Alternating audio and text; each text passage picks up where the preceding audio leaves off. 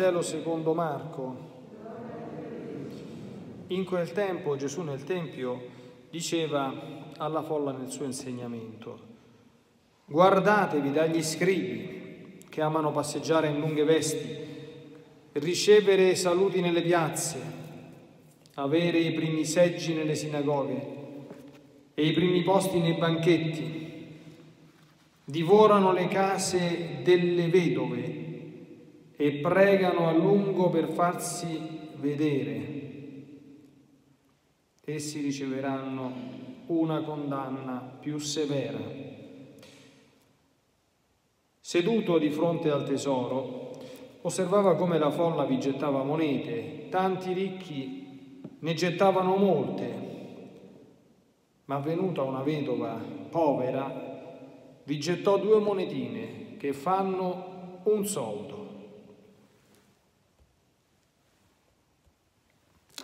Allora chiamati a sé i suoi discepoli, disse loro, in verità io vi dico, questa vedova così povera ha gettato nel tesoro più di tutti gli altri. Siamo lodati Gesù e Maria.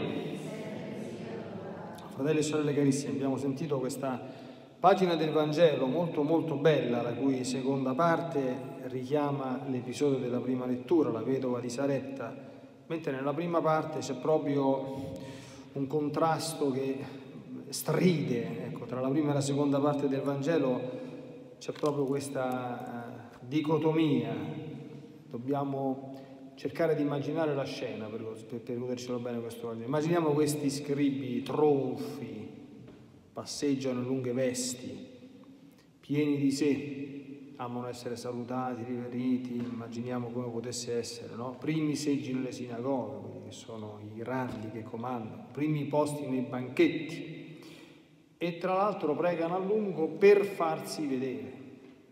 A quei tempi, noi eh, adesso non, non le capiamo molto bene, chi pregava tanto era uno importante, quindi era uno...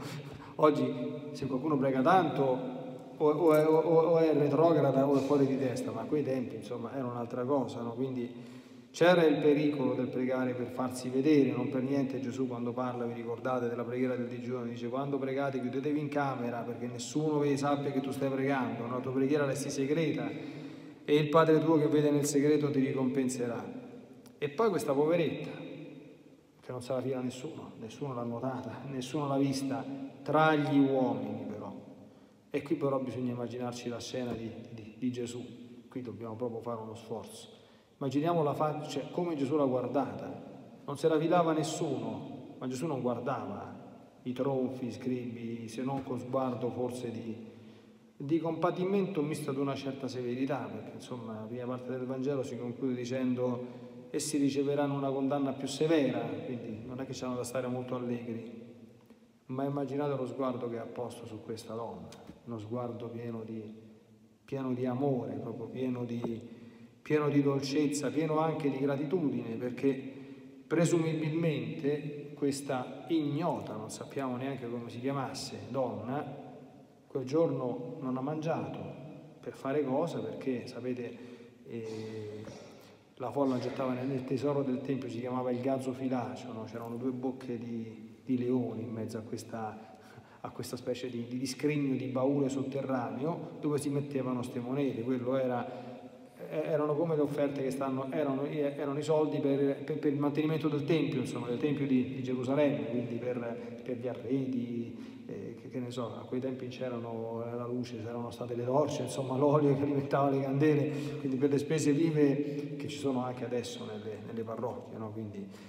e questo ha dato tutto per amore del Signore.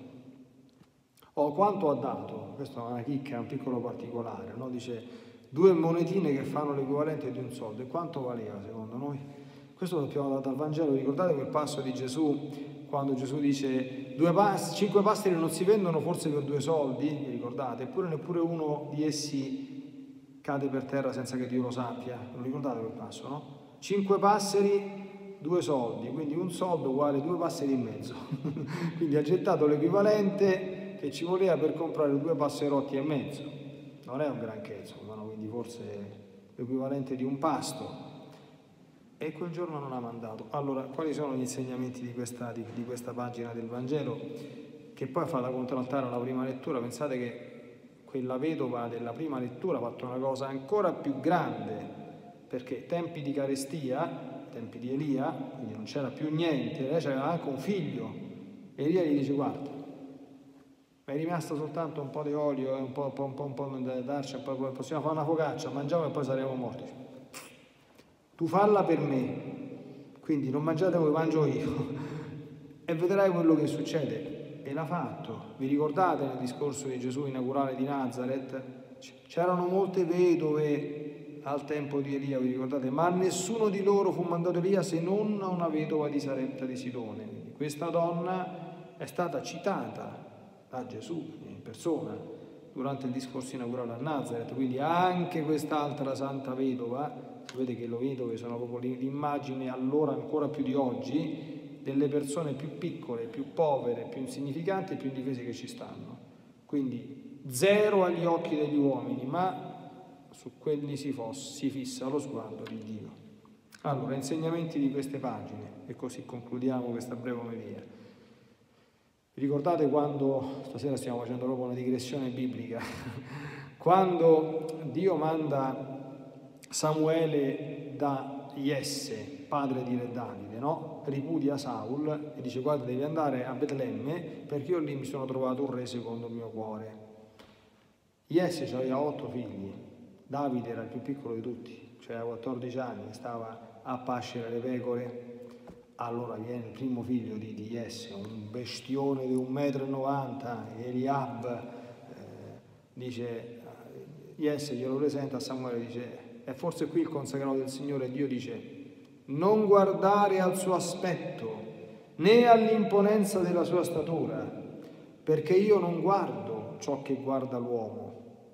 L'uomo guarda le apparenze, il Signore guarda il cuore. Che succede? Che Jesse gli presenta tutti e sette i figli e ognuno che gli presentava il Signore gli diceva a Samuele questo no, questo no, questo no.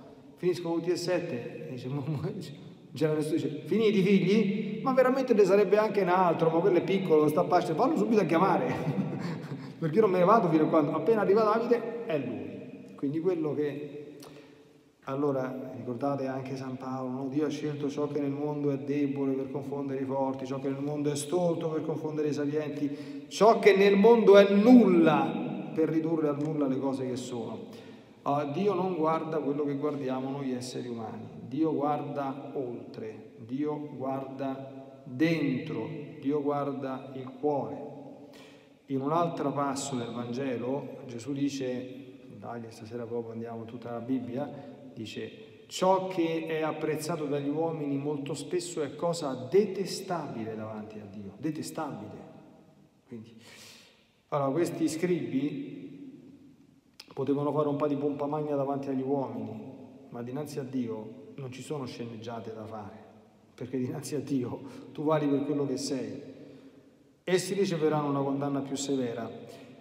Questa vedova forse quel giorno non ha mangiato, ma forse sì, cioè ha rischiato di non mangiare, ma quasi certamente la divina provvidenza gli ha trovato qualcosa, così come la vedo del Vecchio Testamento. Però in paradiso che è successo? Dopo. colei che nessuno guardava, colei che è passata inosservata agli occhi di tutti davanti a Dio, era preziosissima. Allora noi dobbiamo eh, prendere esempio da queste cose. Un ultimo aspetto, allora, i gesti, i gesti di questi due vedono non sono soltanto un grande eroismo, quindi un grande eroismo quindi mosso da questa grandezza d'animo, cosa c'era però dietro? Una grandissima fede. Io per amore di Dio faccio questo, rischio tutto, sapendo che Lui non mi abbandonerà. È la fede, è l'abbandono, cioè la forza e la capacità di compiere questi grandi gesti, queste grandi donne l'hanno tratto da questa grande fede, sapendo che Dio vede e che Dio ricompensa quello che noi gli offriamo con tutto il cuore senza fare nessun tipo di sceneggiata. Questo ci aiuti anche a, mm, a a un'ultima considerazione. Siamo capaci noi di fare le nostre offerte da soli davanti a Dio? Guardate che se noi di una cosa buona che, che abbiamo fatto, che abbiamo intenzione di, di fare, questo ricordatevelo sempre, me l'ha insegnato un santo prete, anzi un santo frate, se poco poco non solo lo dici, ma tu lo fai notare a qualcuno, davanti a Dio hai perso tutto, non avrai ricompensa. L'ha detto Gesù nel Vangelo, no? Guardatevi dal praticare le vostre opere davanti agli uomini per essere ammirati da loro, perché se farete così non avrete ricompensa presso il Padre. Quindi facciamone tante di opere belle, significative, elemosine, opere buone, opere di misericordia, più ne facciamo meglio è, ma facciamo in modo per quanto è possibile che rimangano segrete tra noi e il Signore, perché lì si vede anche la fede che abbiamo. È molto importante che quando facciamo una cosa noi ci chiediamo perché e per chi la facciamo. Quando le cose si fanno soltanto per amore di Dio, non soltanto dobbiamo nascondere, ma dobbiamo sperare che nessuno ne sappia niente perché quanto meno ne sanno, ne sanno gli uomini e tanto più grande sarà la nostra ricompensa davanti a colui che tutto vede e tutto sa.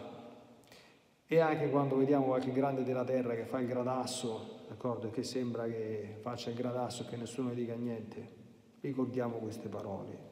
Essi riceveranno una condanna più severa. Facciano pure fino a quando la divina clemenza tollera e pazienta. Poi verrà un giorno che non faranno più niente e che di molte cose che hanno fatto avranno molto da pentirsi, perché la giustizia di Dio in terra non sempre si attua. Ah, ma dopo non ce n'è per nessuno. Quindi fiducia e speranza sempre. Siano lodati Gesù e Maria.